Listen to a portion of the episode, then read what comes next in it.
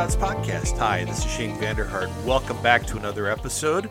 For this episode, I had a conversation this morning with former Congressman David Young, who is running again for Congress in Iowa's 3rd Congressional District against uh, U.S. Representative Cindy Axne, who uh, beat him in 2018. So this is a rematch. And he, we talk about a variety of issues, and he explains why Iowans should uh, vote to send him back to D.C. for a third term. And without further ado, here's my conversation with Congressman Young.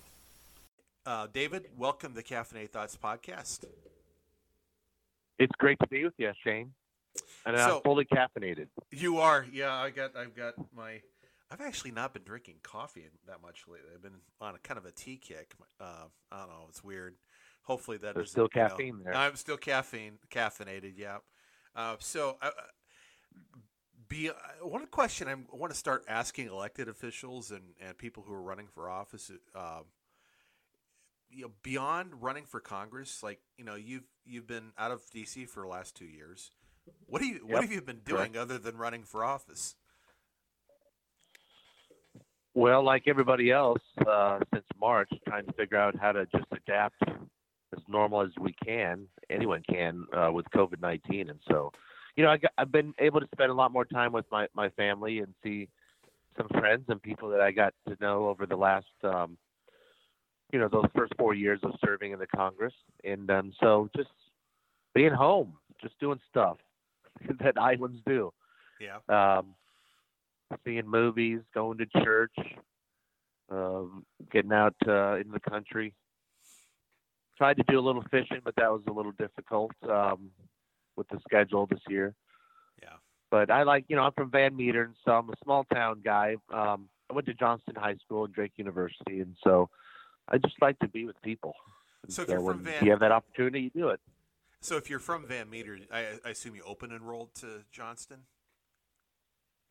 So, born and raised in Van Meter, when I was a sophomore in high school, my mom and dad decided to move uh, to Johnston. It was closer to my dad's work in downtown Des Moines, so that commute that he'd been doing for, you know, 15 years got a little old, I guess. And so, went to Johnston High School, graduated from Johnston when it was a lot smaller, about 125 kids in a class.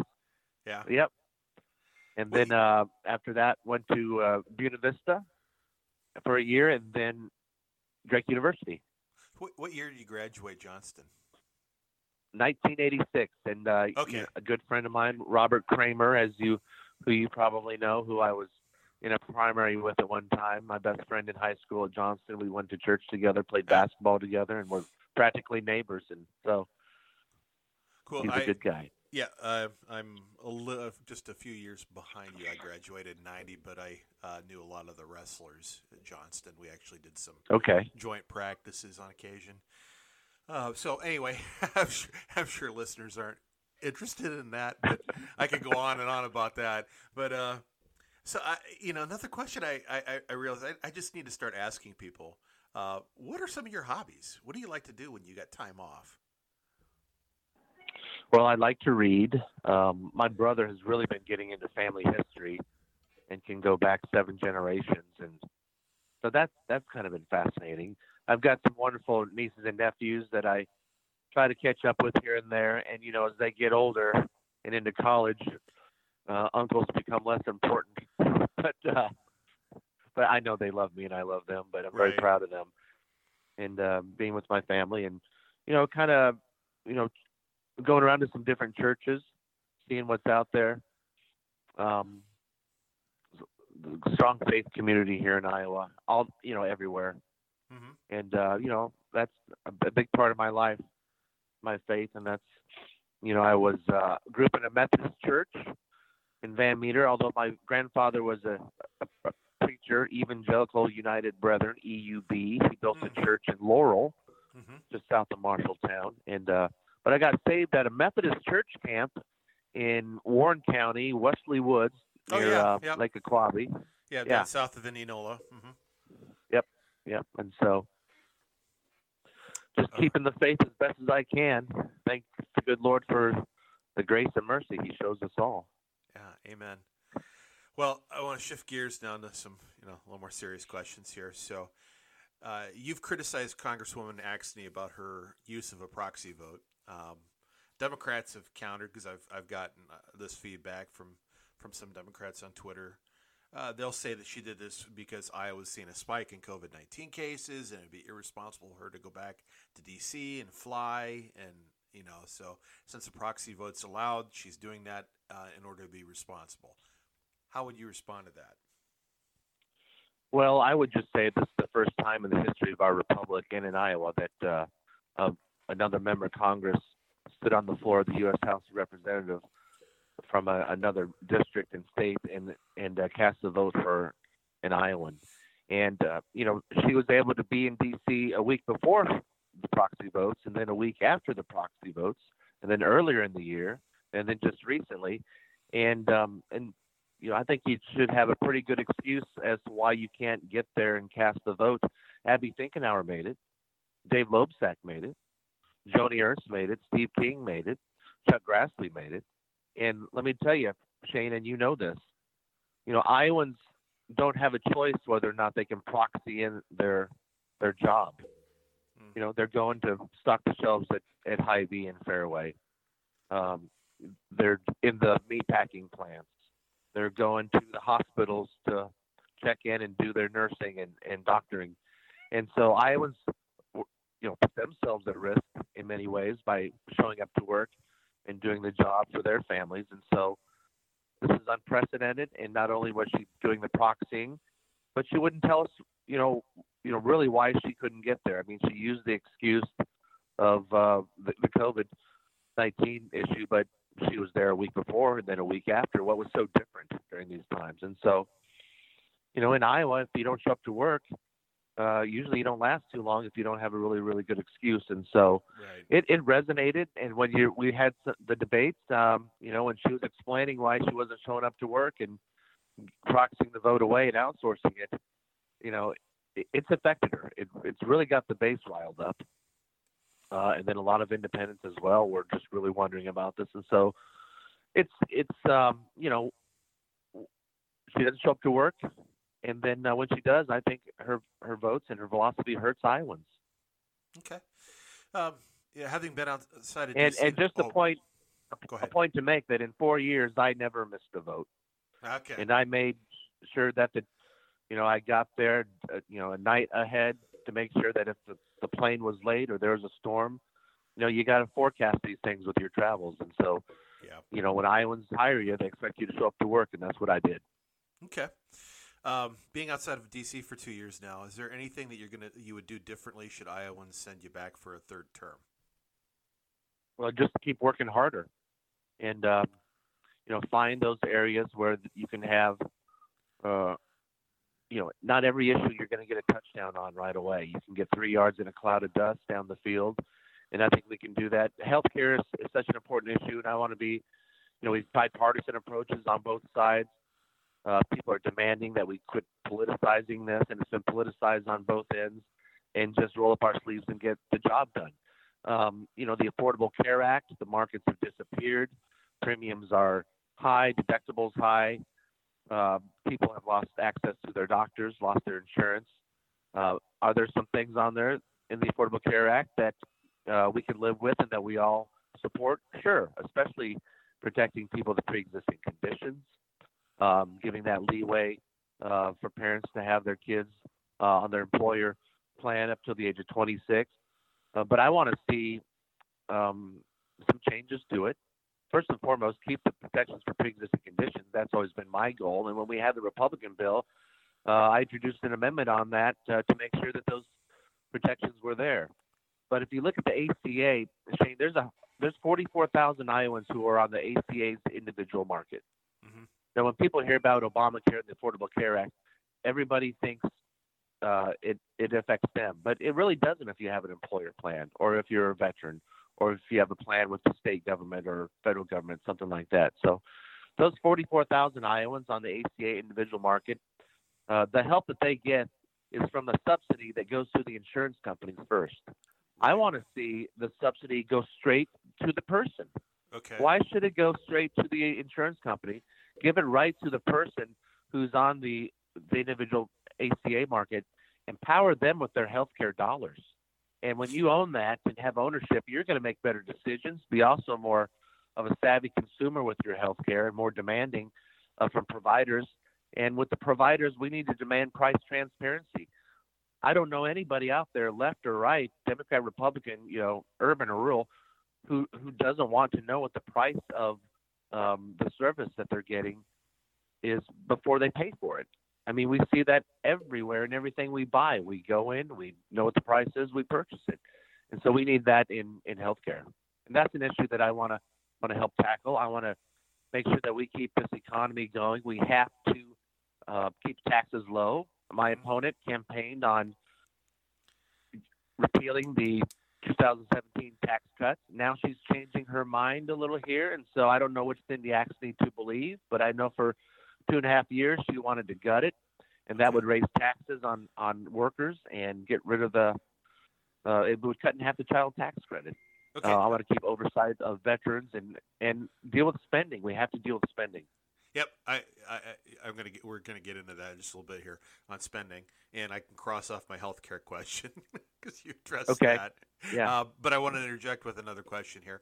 Um, Axne has a reputation for being friendly to small business, and as a small business owner and understanding of these their issues, what do you have to offer small businesses that she doesn't?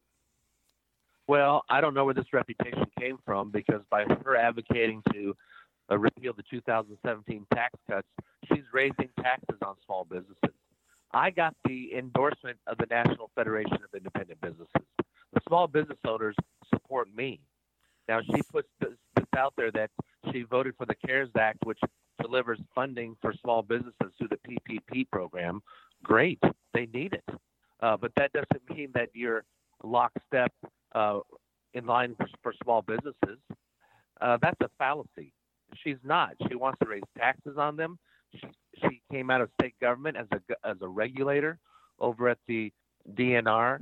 Um, she's not for for um, for small. bu- She may say she is, but her actions don't match it up, and mine do. I've got the endorsement of the small business community, Okay. and she got the endorsement of the U.S. Chamber of Commerce. Uh, and she can have Boeing, and she can have Exxon, and she can have Bank of America.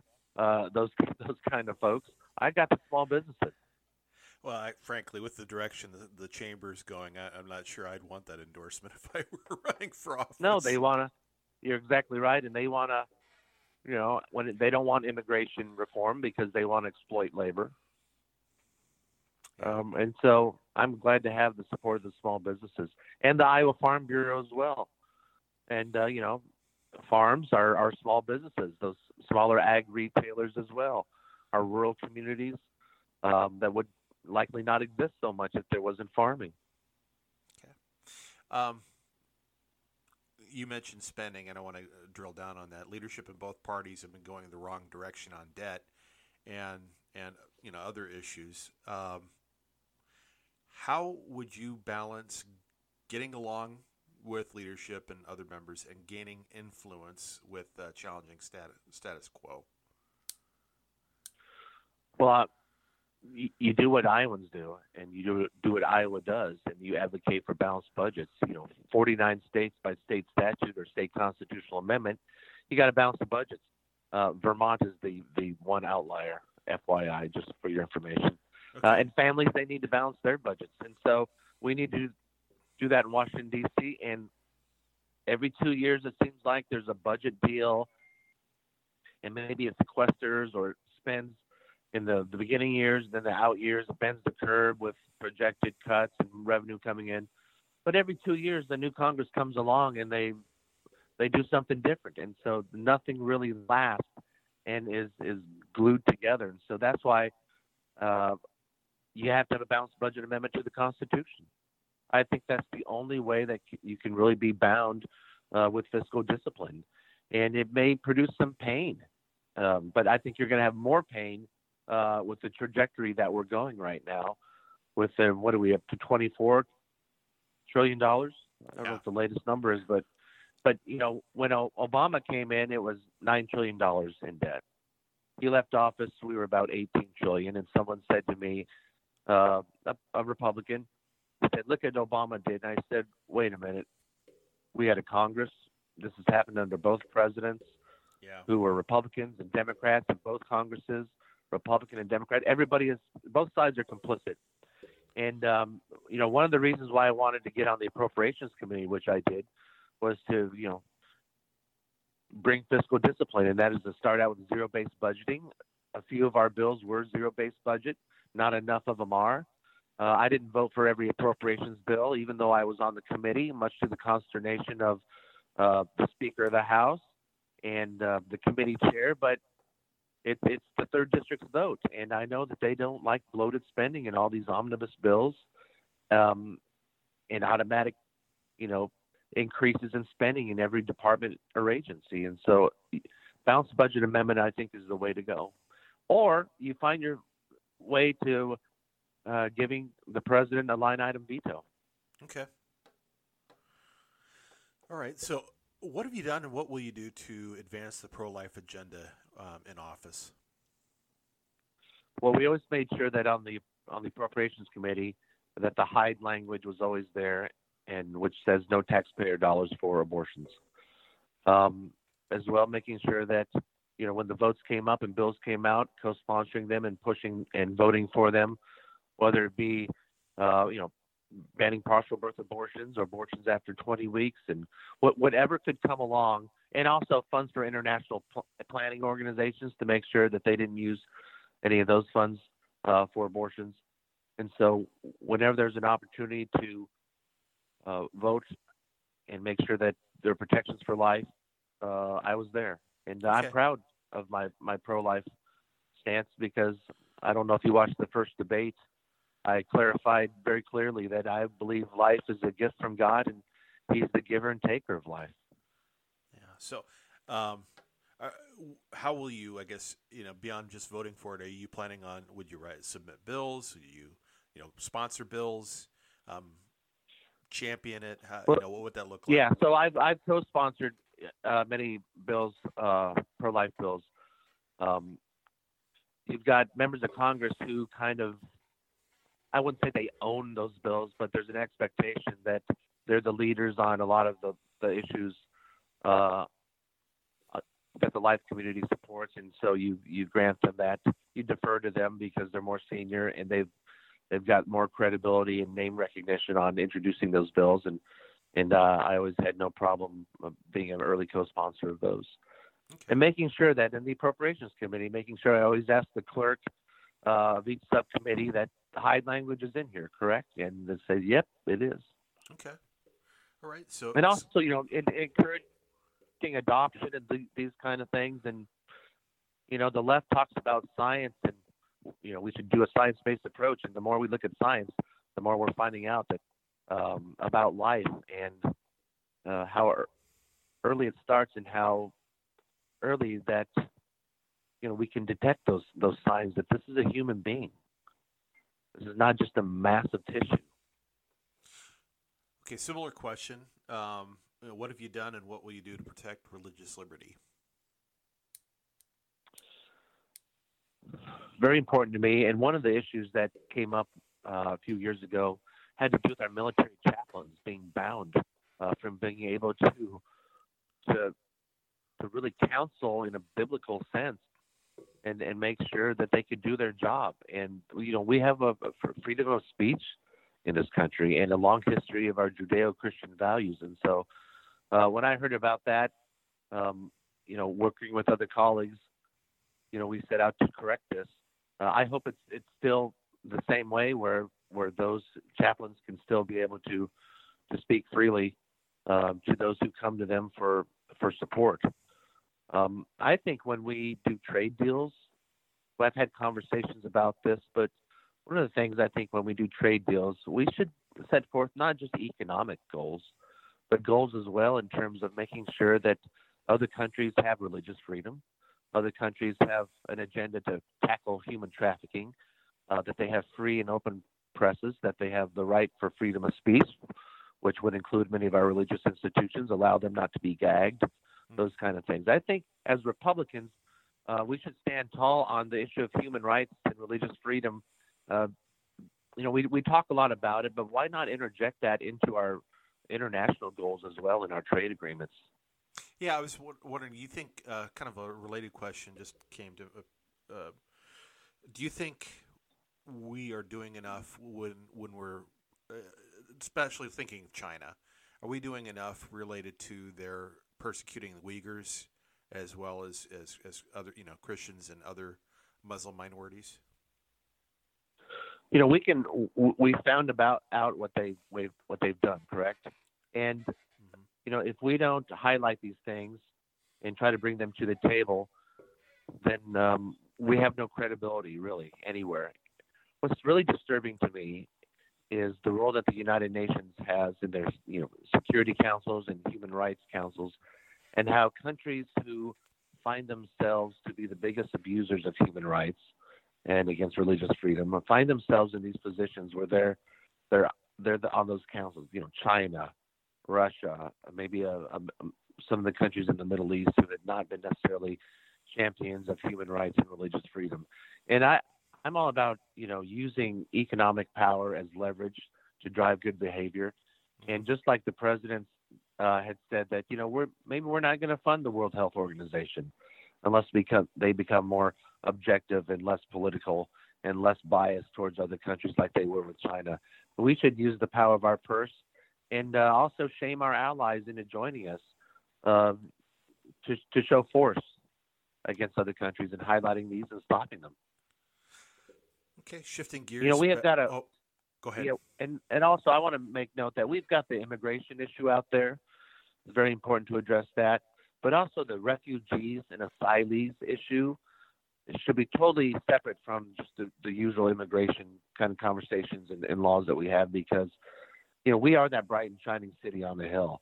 And those who come out and escape such horrible totalitarian regimes and persecution and human rights violations, they want to come here. And so I, I was on the refugee caucus and I would plan on getting on that again, making sure that you know, we have a sustainable number, and I don't know always know what that number is to to bring in refugees and asylees and welcome them to freedom. And you know, here in Iowa, we've got such a great history and record on that, especially with Robert Ray, our former governor, when you had all those issues in the Southeast Asia. And uh, you know, I, am proud of that heritage. Okay, um, shifting gears back home uh, just a couple more questions. What do you think a federal role in school choice in the school choice conversation should look like? Good question, because you know, as a Republican and somebody who, you know, believes the, the 50 different laboratories our states have in, in solving problems, I want to see, you know, the education issues at at the most local level, and so I want to devolve power from the U.S. Department of Education back to the states, and even, you know, states may not always get it right, and give more power to districts. And so I want to see school choice. I do. And so I, I ask myself, do I really want a federal role in this? And what would that be? Um, and maybe it would be just a, a policy, a, a statement policy and strategy to uh, allow any child in America to have the choice, and that, that that family to have the choice to where that child uh, can go to school and be educated. And you know, they don't really only have one shot to raise that kid and and get their kids educated. And so, uh, so mm, that statement of philosophy and strategy, but not dictated at the federal level. And and uh, if anything, I guess there would be funding at the federal level too. But there's more spending as well, and we're trying to get out of that. But I think you know what, these these kids have one shot. What would a federal role be? Uh, is is one I go back and forth on because I want to see it happen school choice, but I don't want to enlarge uh, that the footprint at the federal level. Okay. Does that make sense? Yeah, that makes sense. I, that makes sense. You're you're you're wrestling yeah. with it, and that's uh, you know I'm glad. Thank you for you know just kind of thinking out loud. Um, that was good. So, uh, just also want to ask you about the COVID 19 relief package. Um, if we ever get another one, what should that look like? Should the federal government bail out states and municipalities? Well, they shouldn't be bailing out states and municipalities for the debt they had before COVID 19 because of just horrible practices. uh, in in their management and spending of their budgets. But if there were any uh, funds that were directly related, and you can show uh, related to COVID nineteen, um, then I'd be open to that. But not just alone. I would want to put some other things on with that, like liability protections um, for em- employers and small businesses who are trying to do the right thing. Uh, are there some out there who, who may be negligent and not trying to take care and keep customers and their workers safe? There may be. Um, but for the most part, everybody out there that I see, and when I go out, uh, I see people trying to take those precautions. So liability protections, because there's ambulance chasers out there, Mhm. and they're saying this is a cash cow. Um, you know, I would like to see um, some of those businesses and business owners that I've talked to who didn't qualify for PPP. Uh, COVID nineteen still affected, and the shutdown still still affected their livelihood. And so, tailoring and really targeting uh, some of this PPP funds to to those those businesses, um, our healthcare workers, certainly on the front lines, those that are senior centers. Uh, I would also like to make sure that there's funds in there to chase those therapies and, and that vaccine out there to make sure we're staying ahead of this should it ever happen again, but really getting on top of what we have now. But, you know, I think w- when we look back, Shane, at, at what happened in March and the information that we're given, and my dad always told me your best judgment uh, is based on the best information that you have at any given time Mhm. and the things that we were told back in March and the monumental decisions that were made Mhm. at basically all levels of government. Um, you know, looking back, were they necessary? Do we go too far? Do we not go far enough in some areas? But I truly believe that this has to be a real learning moment across the board from um, the government's role. And I do appreciate the president not dictating this for the whole country, right? He was he said we'll be here as a force multiplier when it comes to getting the necessary funds and personal protective equipment to where it needs to go. Uh, but but states, governors, you are you know you are the decision maker on this. So I really appreciate that about the president and how he you know paid attention to federalism there. That was very important. Okay. Um, I know we're about out of time, so just one one last question, or just actually just just share with us your your uh, thirty second elevator speech. Why should we vote for you? I love this country and I'm all about service. And this is about life, liberty, and the pursuit of happiness. And so, in terms of life, uh, I want to make sure that people know that I'm pro life and I believe God is the giver and taker of life. And while we're here, the government's role is to get out of the way, but make sure people's constitutional rights are protected. I want people to have more of the hard earned dollars that they make. I trust families. I want to make sure that they have those opportunities out there and that their liberties are intact. The federal government's sole role, I believe, has really two roles. One, to protect our Americans and her people from enemies, both foreign and domestic, and to ensure their constitutional rights and liberties. And then, thirdly, the pursuit of happiness. Shane, I don't believe you're ever going to really be able to enjoy that quality of life and pursue that American dream for you and your family and be able to practice your and exercise your your liberties and rights unless you're safe. That means making sure that we have protected borders, a strong military, and that at the local level as well that we have a strong law enforcement but an accountable one and that people feel free and safe to move about uh, within America. And this election, Shane, is more than just Joe Biden, Donald Trump, David Young, Cindy Axne, Theresa Greenfield, or Joni Ernst. This is about whether we're going to remain a republic and be true to our foundation and those um, philosophies uh, that our, our founders and framers put into the Constitution, or if we're going to try something else that the left is bringing to us that's never been tried here before, but's been tried everywhere else and failed. And uh, as Benjamin Franklin said, a republic if you can keep it. And so we have to keep this great republic for our future. Thank you. That was a long elevator ride. well, it was 48 floors. Okay. All right. Well, hey, thank you so much for your time. I appreciate it, and, and best wishes to you. Uh, have a great weekend. God bless you, and I'm asking uh, for everybody's support and prayers. God bless. Right. Thanks, Shane. You're welcome. Bye bye.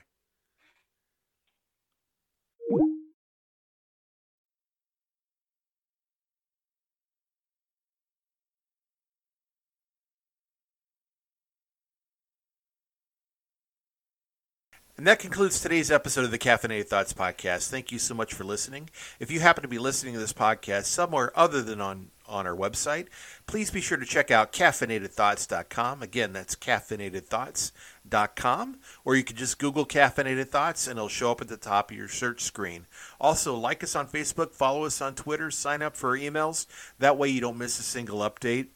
You can also uh, sign up to or subscribe to listen to us on your favorite podcast app. That's better for us and more convenient for you, I believe. And, and we're on Apple Podcasts, we're on Google Podcasts, we are on Stitcher, Spotify, SoundCloud, Podbean, Blubrry. Still working on Amazon. Uh, Amazon has a new podcast feature. Uh, so I think there's some tweaks we need to make. Uh, I haven't heard back yet. So uh, hopefully, we'll be on that soon. If there's a podcast app that we're not on that you would like to see us on, uh, drop me a line at shane at caffeinatedthoughts.com and I'll try to make that happen. Until next time, my friends, this is Shane Vander Hart signing off. Have a great weekend.